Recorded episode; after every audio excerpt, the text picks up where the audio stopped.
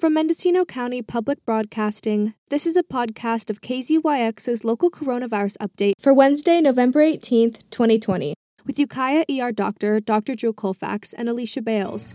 Since the pandemic began, Dr. Colfax has done regular live updates for KZYX listeners on the latest news and numbers and answered questions from callers.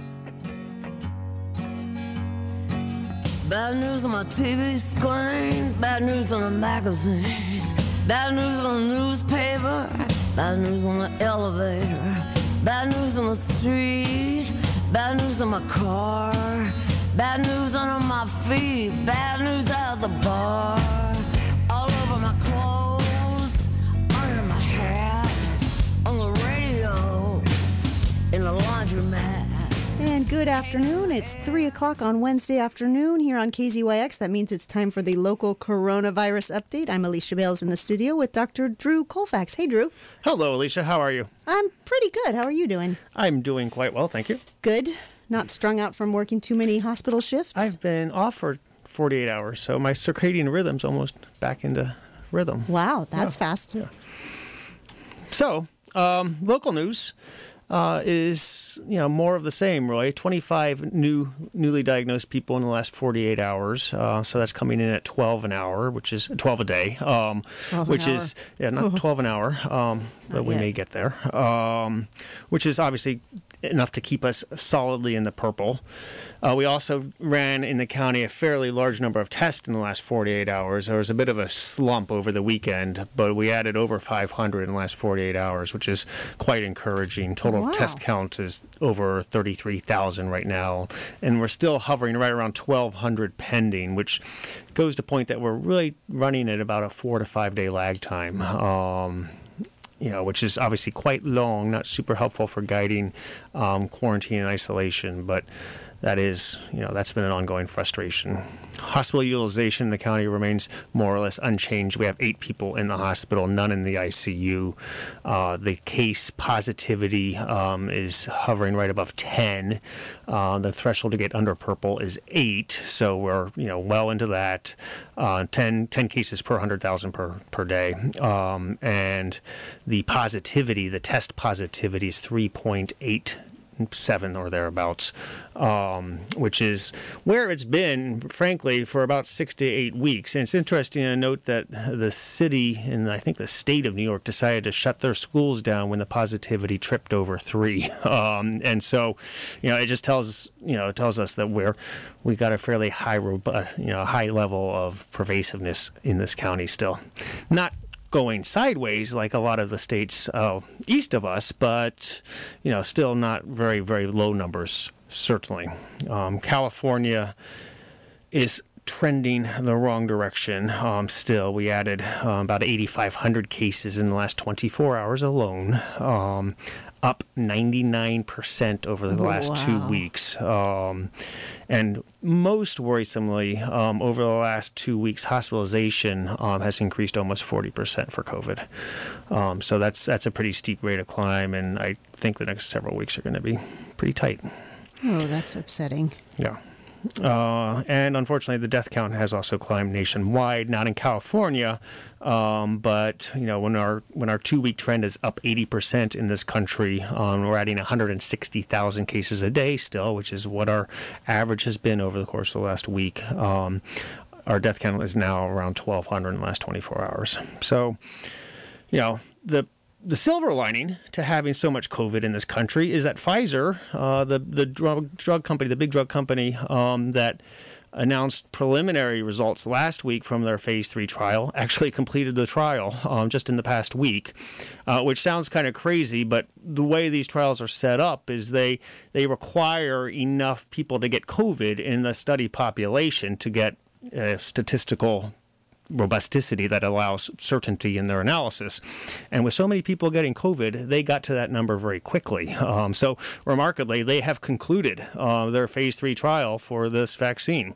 Um, and they are going to probably apply for emergency use authorization by the end of this week, which is great news. Uh, the trial actually pointed that it two was about 95% effective at uh, at preventing COVID. Um, and more critically, perhaps, it was shown to have just as high of efficacy with the elderly population, which is fairly unusual um, in most viral vaccines. Uh, the flu vaccine, for example, just doesn't work quite as well uh, in the elderly as it does in younger uh, people. But this vaccine seems to work just as well. That may change a bit, but the preliminary data coming out of this trial uh, is quite encouraging. Can I ask you a couple questions about this vaccine? Sure. Uh, first of all, I've heard commentary about how the trials uh, are too fast, and they're, they're, you know, because we're in an unusual situation here, they're going too fast. And, but they're, but we should be more skeptical because things are, you know, shouldn't be done this quickly in, in normal times. But it sounds like what you're saying is actually the speed is enabled by the fact that so many people have gotten this disease that they actually can do a complete trial. Yeah, no, the, there's the numbers are certainly high enough. Um, the number of people participating in the trial are high enough to prove that it works. Um, and with you know forty thousand people or thereabouts, I think Pfizer had forty four thousand people, half of whom received the placebo, to be sure. But that's still twenty two thousand people that got two doses of this vaccine, um, and they've monitored for side effects, and they really haven't seen any dangerous reactions. Now, you might when you get it into a million people or a hundred million people. Um, in fact I won't say you might, I, I'm sure you will, but the speed at which they are able to complete the study really reflects how much COVID we have. Um, and, you know, part of the remarkable thing um, is not just the phase three trials, but actually getting the vaccine from concept to testing phases.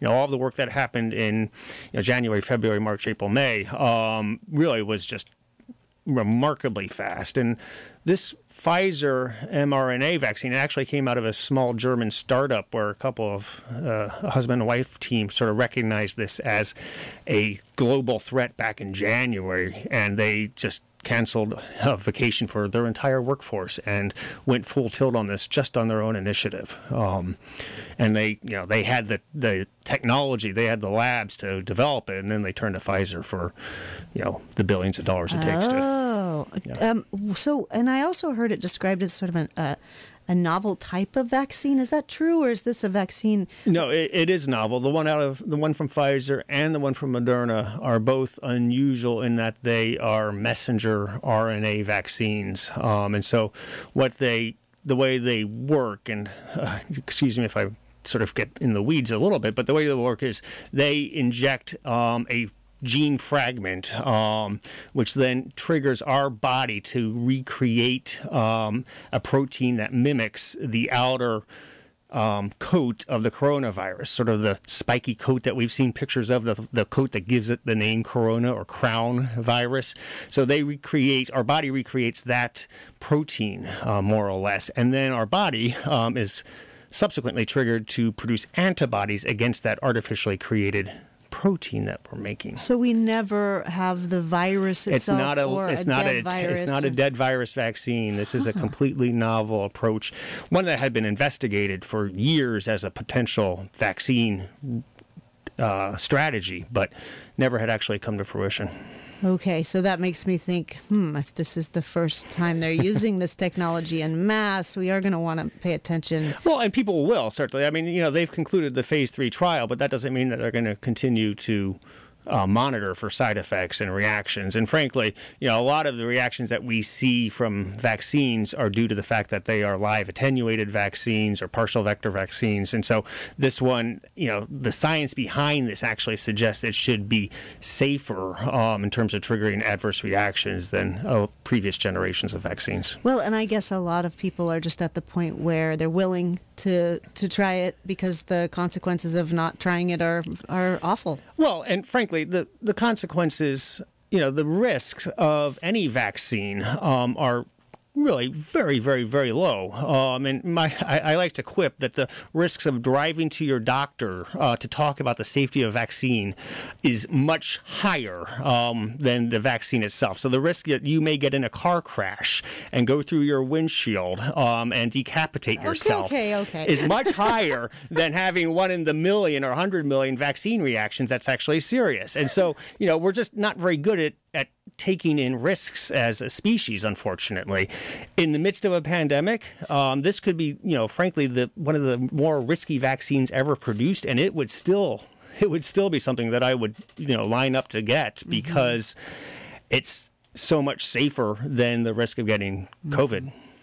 All so right. Well, it's it's interesting. I, mean, I, I was on a Zoom call for three hours yesterday with healthcare providers uh, in Ukiah, and you know one of our one of our topics of discussion. I know you'll be shocked was COVID, um, and you know even now after eight months, you know there's still there's so little that we can offer in terms of in terms of therapeutics. Um, you know we we really don't have that many medications. We want to give people stuff um, because we want to do something. There's this pressure to do something, particularly if you have somebody who's really quite sick in front of you. Um, but there's really not data to suggest that anything that we can do, or very few things that we can do, are helpful. Um, and so, seeing this vaccine with this kind of data, it's you know this is something that we are clearly going to need to do, um, just to prevent you know prevent people from coming into the ER where we, yeah, we can give you oxygen, we can give steroids to the more seriously sick patients, we can intubate people, which is a last you know a last hurrah certainly. Um, and there are a few other sort of therapeutics coming down the pike, uh, but you know, there's still not a lot that we can do. So it's great that there's this vaccine. As I have said before, the vaccine is you know going to be very effective, but just having the vaccine approved and actually having it available and deployed and distributed and injected into people two weeks apart twice, um, that's that's a that's a lot of road between here and there, and Right, without any national terrain. yeah, Yep. and without a national strategy, it's just you know it's it's a long way off still. It really is. You know, it's it, the good news is we can see that light, um, and it's and it's going to slowly get brighter. I think it'll be you know feeling quite close by the end of January, by February. Um, but the surge that's going to be upon us over the next six to eight weeks is going to be pretty grim. All right. Yeah, it sounds like if they just finished their phase three, uh, then it's not far off to have um, the the frontline healthcare workers be getting. So yeah, apparently, apparently they are going to have um, 25 million um, doses of the vaccine allocated to the U.S. by the end of the year, which is you know six weeks Six off. weeks, that's right. Um, that's enough for 12 and a half million people. It will certainly be prioritized to healthcare workers and you know first responders, um, just because that's kind of where you need to prevent the illness from spreading. Um, but getting it into the nursing homes and getting it into the elderly, you know, sort of at-risk population, that's probably not going to happen till February, March. Still, that Yeah. that's really close. It's really close. It's close. It's close. It's and in the meantime, we know what we need to do. That's right. And you know, even Iowa, you know, the governor with all this blood on her hands after mocking masking mandates, um, suddenly, you know, when the hospitals are completely filled, they they decided masks might work. Interesting. right. That seems to be happening all over the Republican-led it's states. It's hard to really continue to call it fake news. Yeah. Um, All right. Well, there's one other thing we wanted to talk about, which is um, preparing. Just one more yeah, so I, I don't, were I, you know, about? one thing that I do as an ER doctor is I have to transfer people out, and it's it's always a it's always a hard decision. But when our hospital is full, or when you need a specialist that we don't have in this county, both of which occur fairly regularly, um, then we have to transfer people out. And so one thing my wife and I did uh, was to make sure that our air medicine membership was current, because if you come to the ER and it's full um, and you're critically sick, you often have to be flown. I hate flying people. I think it's a terrible use of resources, but the reality is we don't have enough ground transportation, critical care ground transportation um, in Northern California, um, and we have to rely on the air, air ambulances. Um, and if you don't have insurance, that's a forty to fifty thousand dollar bill. Uh, so I, you know, I would just make sure, you know, if I were a listener, I would pay the fifty or sixty or eighty dollars it is for a membership. I don't know, but if our hospitals are going to be filling up over the course of the next six months or six weeks, eh, it's probably a good investment for this year. So, um, if you are interested in uh, figuring out if you can get a subscription to a or a membership to a to CalStar or whatever the air CalStar, is, they all are linked together. It's a single system now, as I recollect. So it's a single sign up that sort of gets you in with all of the air ambulances in Northern California. and that website is airmedcarenetwork.com. So airmedcarenetwork.com, and you can find out more information about at least having that peace of mind if, if that's something that interests you. Yeah. All right, let's go ahead and open up the phone lines. This is the local coronavirus update here on KZYX. I'm Alicia Bales in the studio with Dr. Drew Colfax, and the studio number here is 707 895 2448 if you'd like to join the conversation. It seems people know the number. They do because the lines are full 707 895 2448. And let's take our first call. Good afternoon, caller. You're live on the air. Did I do that right? I did. Good afternoon, caller. You're live on the air. Oh, hi. I have two questions, please. Um, Sure. I'd like to know what the doctor thinks of the new self test that is going to be coming out. It's called All in One. It's $50, and it's a rapid at home test. I think I- it, I think it's great. Um, you know, I, I really think it, having that distributed and uh, you know available. It's annoying that it's fifty dollars. I mean, I, that's a lot of money to pay for a you know a, a, one and a half dollar test. Um, but uh, the more people get tested, the better it is. It's not quite as good as the as the PCR test that we run in the lab, um, but it's it's probably as good as the Abbott test, uh, which we have run multiple times and which the the White House And- relied upon. And when can we get, when and how can we get this? Ah, I was hoping you would tell me that because I, I, I frankly think that these home tests, you know, the, the time from um, development and approval to deployment tends to be fairly variable. So I, I would love to hear um, if somebody's actually gotten a home COVID test um, in hand. Um, so when that happens, let me know. But I haven't seen any uh, websites go live with home COVID tests that are going to be turned around and resulted in a timely fashion. What we really need is a dipstick COVID test, a piece of it. paper like Really? the like the urine pregnancy test, where you know you're, you're, it turns positive in two minutes, and then you know. The technology for that also exists, but there hasn't been any sort of national push to get that distributed. So it could be. A, let, me- let me ask. Go and ahead. Me, can I ask one more question before you? Um, I, I want to know about. Um, I have relatives that are going to have their niece come back from college, back in um, I guess it's Michigan, and she said they said, oh, she's going to take a COVID test, and then she'll fly here on Tuesday before Thanksgiving, and then be with the family on Thursday. And I'm just kind. I'm not going to be there, but I'm just concerned. What do you think of that idea, and what tests? Should be taken, and should there be quarantine time? Yeah, so those the, the, the that scenario that you just laid out is giving healthcare officers, uh, public health officers throughout the country absolute night terrors. I can guarantee you that because the testing, the testing that she will do before getting on the plane does not render her, you know, any more or less positive of having COVID. Um, and so, and then if she flies back and co cohorts with family members, um, there's really no way you can test yourself out of you know the risk that that involves. Particularly if she's in a college student. I mean, colleges. Particularly private colleges have the resources to test like mad and have been fairly successful at walling off these outbreaks. But yeah, there's no way that sh- that somebody can f- get on a plane, get tested either on that end or on this end, and then figure that it's okay for them to live in the same house with extended family members. That's just going to lead to this significant surge we're going to see about 10 days after Thanksgiving. That's that's almost a given at this point because you know, frankly, Yeah. people want to get together with family members and friends. I understand that. Um, I certainly, you know, I- I certainly understand, um, you know, a college student wanting to get together with a family member over a winter break. It's been a stressful time, and sitting in a dorm room by yourself Right, is miserable.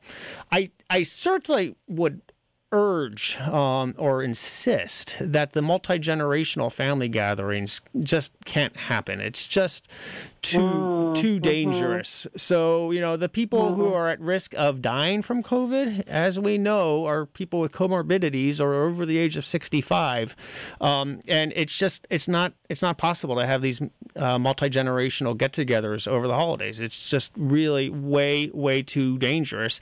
And frankly, this college student doesn't want that on her. Right? She doesn't want to have the sense that she brought COVID back to grandpa, and now grandpa's on a respirator. You know, being flown from Mm-hmm. From here to Napa. That's exactly it. Is there any quarantining that would help if she quarantined? Yeah, but for- the, the problem is most quarantines, the quarantine has to be two weeks, right? And so that's not practical for anybody that has to do anything, really, right? I mean, it- and then you get on the plane. and then you get on the plane with, you know, 200 people, 300 people, um, hopefully not a uh, Boeing Max, um, but you get on the plane um, and. Uh, you know, it's just you're exposed at that point presumptively, and you won't be symptomatic, but you'll be shedding the virus, you know, about 72 hours after you fly. Um, and the test won't pick any of that up. You won't know you have COVID till you're back in your dorm in New Jersey, um, having just, you know, flown back across the country again. All right, thanks for that call, caller. I'm sure a lot of people are wondering the same It's thing. it's a it's a fraught question. I Everyone's mean, it really looking is. for loopholes too, and they're just Well, simply. I, and I understand it. I mean, we all are sick of this. We want to get together over the holidays. We want to see family and friends, and you know, there will be a lot of people who do it anyway. And to to those people, um, I would really urge. Um, significant restrictions in terms of who you are seeing. Um, it just can't involve at risk people. Ideally, it would involve people who are in your pod or your bubble, um, or people that are able to quarantine for 10 days or two weeks before you get together.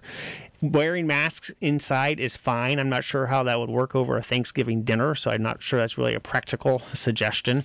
Um, but those are some steps that I would insist on sort of taking um, to mitigate the risk of this just being a disaster. Social distancing.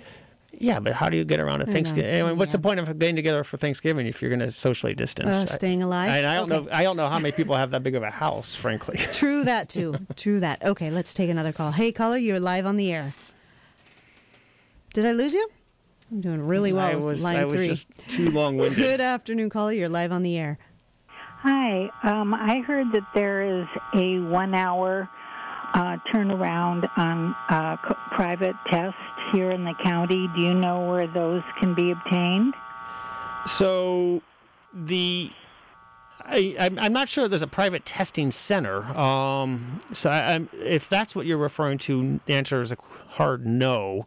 Um, I know that uh, each of the hospitals has testing capacity, and we actually have now a Cepheid, uh, fairly reliable PCR uh, test at uh, Ukiah Adventist Hospital. That returns in about 90 minutes, um, and it's much better than the Abbott machine that was being run up at Baechtel Creek. Um, I think Baechtel Creeks is still running on their Abbott, but it's not a very good test for people who are asymptomatic. And so it just needs to be done for people who have symptoms, um, if you want to believe those results. Um, but I don't know of any sort of private testing center that has a quick turnaround other than in one of the big healthcare um, facilities. And those are require insurance and they have a cost well, associated. they certainly have a cost associated. I mean, we don't require insurance in the ER, but Sure. you you get a bill, um, and it's not it's not a cheap room to rent for an hour. All right, let's take another call. Good afternoon, caller. You're live on the air. Hi, good afternoon. There's a new study saying that there's a mouthwash uh, that um, contains the ingredient ingredient cetylpyridinium chloride, uh, which is promising signs. In the laboratory, it kills the COVID um, virus in 30 seconds. Uh, so I was wondering if Dr. Colfax had any, any information about this and how would we use it? Like, for example, when we came back from the grocery store or before going to the grocery store? Yeah, so the, the, let's just be clear, though. There's also been a lot of internet rumors about how Listerine or sort of run of the mill mouthwashes prevent COVID. That is false. Um, and so don't don't think for a minute that anything you can pick up in the stores is going to sterilize your mouth and kill the virus if you inhale it. That's just that's not available um, yet. What you're referring to is a study, and there actually have been several different studies coming from several different labs looking at substances that block um, the uptake of the virus, either um, orally or through the nasal pharynx. Um, those are sprays and solutions that you can swish and spit or just in, squirt into your nose, and they block the uptake of the virus. The problem is those are all still in fairly early testing phases, um, and so I just don't see those getting deployed um, in a timely fashion. I mean, they might finally reach market and be distributed by late spring, um, but I just I don't see them really getting through, getting us through this acute phase. All indicators are pointing toward the fact that these vaccines are going to get here before those actually do. Um, but they're very interesting. There was one that was performed on in animal studies that showed almost complete efficacy in in blocking um, viral infections amongst animals um, after just a nasal spray. It's kind of like a Flonase injection in the nostrils, and then they exposed these animals to a high concentration of the COVID aerosol, and they didn't get it because they couldn't it couldn't bind it bind it blocked the reception sites. Huh, interesting. All right, thanks for that caller. Let's see if we can get a couple more in. Okay. Good afternoon, caller. You're live on the air. Huh. Okay. Good afternoon, caller. You're live on the air. Uh, great. Hey, I'm wondering if um, on the trials, if they got 15,000 placebos and 15,000 um, actual uh, vaccines, how do they control for the exposures people get? Yeah, so the, they don't actually. Um, and just to be clear, I'm pretty sure the Moderna trial was 44,000 participants. Um, and then these people, so they divide them into the placebo and the um, actual vaccine uh, population. And this was a double-blinded, placebo-controlled trial. So the highest, you know, type of trial. The people getting the vaccine, the people giving the vaccine, did not know that they're whether they're getting the placebo or the actual medication. Um, and then the people just were sent home um, and were allowed to sort of do everything that we've been doing. Obviously, they were, I'm sure, urged to socially distance and wear face masks, and were not told to go out and get COVID. Uh, but then the, and this is why Pfizer had to get involved because those people all needed to be intensely monitored for um, infection. Um, and so they monitored all these people, these 44,000 people, for signs of infection. And once they got enough infected people in that group of 44,000, um, they were able to conclude the study. And the numbers, I think they only needed about 160 to give it um, the statistical power that it was required. I think they mm-hmm. have about 200 people that got COVID. And of those 200 people, only 10 were in the placebo group, um, okay. and none of those 10 actually got seriously ill. Um, so pretty remarkable. If you have 200 people that get sick out of 44,000, um, and you know 95% of those are ones who received the actual vaccine versus 5% who got the vaccine but still got sick that's a pretty good that's a pretty good ratio um, and that's why they're able to you know declare this to have 94.6% efficacy at preventing the illness. And additionally, as I said at the top of the half hour, um, you know, it seems to prevent um, serious illness as well, even in those people who do get it um, with the vaccine. All right. Well, time will tell how it works out in the end for sure. Hey, thanks for your uh, your input, Doctor. Take care. Yeah. Good afternoon, caller. You're live on the air. People. Let's try this one. Good afternoon, caller. You're live on the air. Okay, so this seems to be a phone issue, so we'll just keep trying. Hello, caller. Are you there? I am. Oh, hooray. What's your question? Um, thanks for taking my call. And um, I guess I'm a little more concerned about the day after Thanksgiving. I think most retailers know that you sell more when the customer gets into the store. So my question is is there a way to work possibly with the fire marshal and reduce the maximum occupancy of some of the larger retail stores? And second question would be as if people are camping out um, the night before uh, to get into some of these larger stores, are the cities responsible for making sure that they're staying six feet apart and um, masked up? Thank you. Yeah, so those are those are good points and questions, um, and you know we may recollect um, back in May and June, there were lines in front of stores and a monitor who was acting as sort of a regulator, um, letting you in once somebody came out. That kind of faded away over the course of the last several months, and I think it would be very good to insist on that coming back, particularly during, you know, as as the caller points out on Black Friday. Um, I, for one, would not recommend going near any retail establishment uh, for the week after Thanksgiving. Um, but yes, it is the county that could enforce sort of the social distancing um, in lines that may be forming. Um, each one of these retailers should have a protocol in place to restrict overcrowding, um, and particularly on a Black Friday type of day, they're going to just need to have people um, limiting um, access to the store. I you know, I don't know if that's going to happen. I, I hope it does. Um, but my personal recommendation to all of the KZYX listeners is to stay the heck away. Right, and um, patronize your local stores when you're thinking about that via the web. Well, via the web, or you know, they most of them will do car side delivery of Right. stuff. Um, and Call an order ahead. Call an order, but I would stay away from any store during the during the rush hours. Yeah, the lines that I saw wrapping around some stores when that, that everything first kind of happened like that looked a little sketchy to me.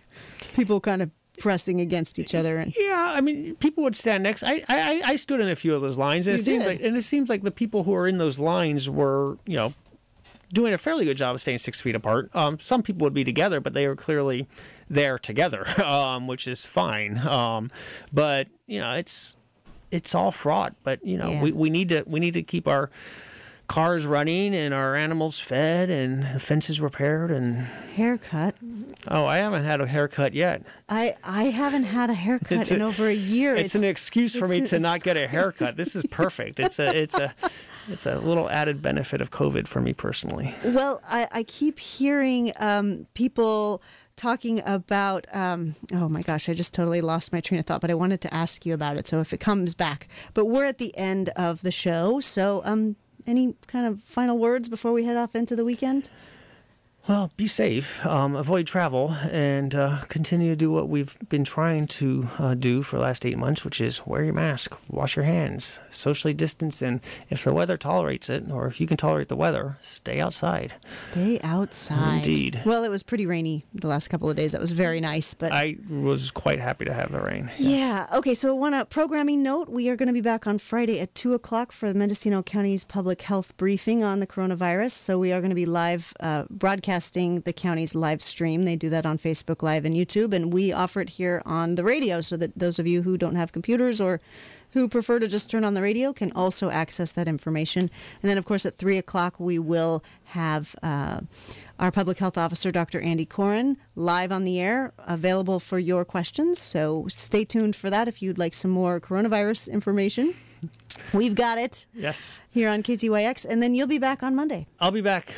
I think I'm gonna have to zoom in um, or call in on Monday, and we had talked about maybe making it a one show week next week, Oh, okay. We can do that. the day before Thanksgiving. Oh, yes, because it's a holiday weekend. Yeah. Because we will be busy not doing We'll anything with our families. sheltering. Yes. Yeah. okay, that sounds good. That sounds But, good. And I know uh, the county's not doing theirs on Friday either next week, so we'll just we'll, we'll do a one show week. you know, we'll see. But can, it's okay to have a life.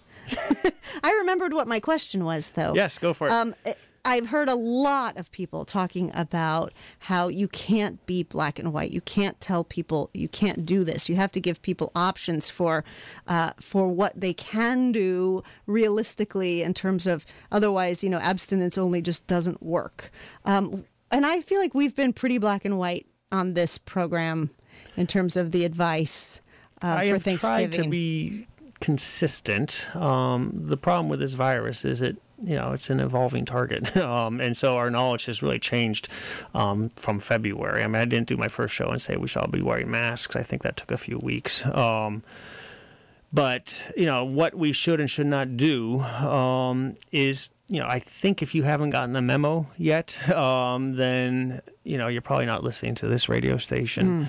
Um, so just you know, keep in mind, listeners, that this is going to end. Uh, it will end um, probably by next spring. So this holiday season is going to be disappointing, um, and I just don't think that there's any way we can navigate around that safely. Um, particularly, and you know, I keep harping on this, particularly on the multi generational gatherings. That's just a huge, huge risk factor. And you know, a lot of callers rightly point out that all these other things that we're doing have collateral costs. Closing the schools obviously has an enormous cost, um, and you know that does need to be made a priority you know, if you're so depressed or if you're so isolated that you feel you need to go to a friend's house um, and understand the risks, um, and if that friend is somebody who is, you know, taking the precautions that you're comfortable with, I'm not going to tell you not to do that. Um, I just, you know, it needs to be done with some understanding that anything we do, whether it go to a grocery store,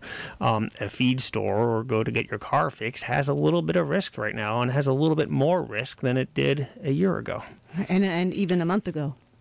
Well, certainly, you know, the things are climbing for the worst in this state, um, and you know, we are back now to numbers that were peaking the end of July, early August. That's kind of where we are on the curve. It's again. just so much more prevalent when you go out. Yes. Um, that's so because I feel like that the clear messaging. If you really think that it's safer to just not do a Thanksgiving gathering, if that's the safest thing, then that I feel like it's clear to just well, certainly, that. it certainly is safest to stay at home. Um, you know that that is quite clear, and that that has been clear, you know, from the get go. You know, staying at home for Thanksgiving, staying at home for Christmas, you know, can be depressing, and I think a lot of us are under a lot of stress and a lot of depression, um, and a lot of grayness and melancholy, um, and so you know, it needs to be, you know, that recommendation, that clear clear messaging needs to be given with, you know some understanding that that is not a light recommendation. Um, and I, you know, I'm not a public health officer, um, and I don't, you know, I don't record the public service announcements, but I do understand why some of us, you know, want to do something else. And I just think that those of us who are wanting to do something else really need to think long and hard about who you are exposing, who you're exposing yourself to, who are you are personally going to be exposed to, um, and what you know what risks that entails, um, both personally and for people in that in that group. Okay, thanks. I was I was just really I've just been really been reflecting on that because I've heard so many people say, "Well, you can't just tell people not to do it because they well, just you won't can, listen." but I they, they won't listen, right? I mean, just say no to drugs. Look how well that worked, right? Just say no to sex. I mean, Yeah. for teenagers, that really works well, right? So let's talk about let's talk about preventing STDs. Let's talk about preventing unwanted pregnancies, um, and you know, let's talk about how to prevent COVID in a way that actually works. Um, and just saying no, stay at home, lock yourself up, don't go out isn't going to work for the majority of us. And, you know, there are some things that we should have been saying from the get go, which is, you know, socially distance, wear your face masks. It's insane um, that we opened anything back up at certain points in this, in the trajectory of this pandemic. Um, schools need to be made the top priority. Everything should be shut down that's not absolutely essential until the schools can safely reopen. And, you know, that hasn't been a national strategy at all. There's been just belly Right. aching that we need to open schools without without control. And you can't you can't open a school in the midst of a pandemic because kids are going to get kids are going to get COVID, and then you have to shut everything down again. And you're not going to be able to shut everything else back down without some sort of financial support from the federal government to make sure that people No, are. you have to be a Fortune 500 safely do company to get that. All right. Well, we could go on and on, and we do. Apparently, because we're well past our half hour. We are. Sorry about that. Yeah. Okay. Um, we're going to say goodbye then. This has been the local coronavirus update. I'm Alicia Bales in the studio with Dr. Drew Colfax. Thank you all for being part of the conversation. Thanks, Dr. F- Dr. Colfax, for being here. You're welcome. Thank you. we'll be back on Monday. You've been listening to the local coronavirus update from KZYX&Z, Mendocino County Public Broadcasting in Philo, California. This podcast is made possible by funding from the Mask Awareness Project of North Coast Opportunities. To hear this program live, tune in on Mondays, Wednesdays, and Fridays at 3 p.m. Pacific Time to KZYX Philo 90.7 FM, KZYZ Willits and Ukiah at 91.5 FM, and in Fort Bragg at 88.1 FM. Or you can hear us anywhere at kzyx.org, where you can also find out how to donate or become a KZYX member. Thanks for listening.